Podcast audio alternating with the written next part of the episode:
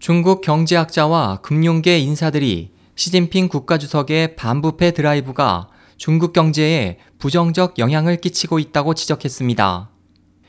24일 미국의 소리방송 VOA는 중국 경제학자와 금융 전문가들의 발언을 인용해 반부패 드라이브가 전방위로 확산하면서 기업의 생산성과 효율 감소 현상이 나타났다.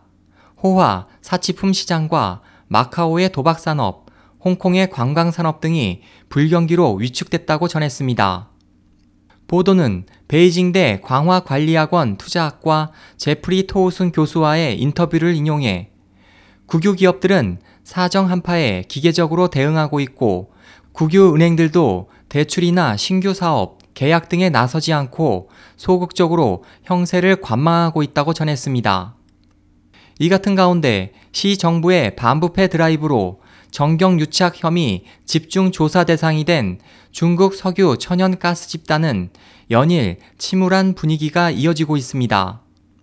중국 석유 천연가스 집단에서는 반부패 혐의로 낙마한 최고위 관료인 저우융캉 전 공산당 정치국 상무위원회 최대 지지 세력인 석유방의 핵심이라는 이유로 소속 간부 45명이 당국의 조사를 받았습니다.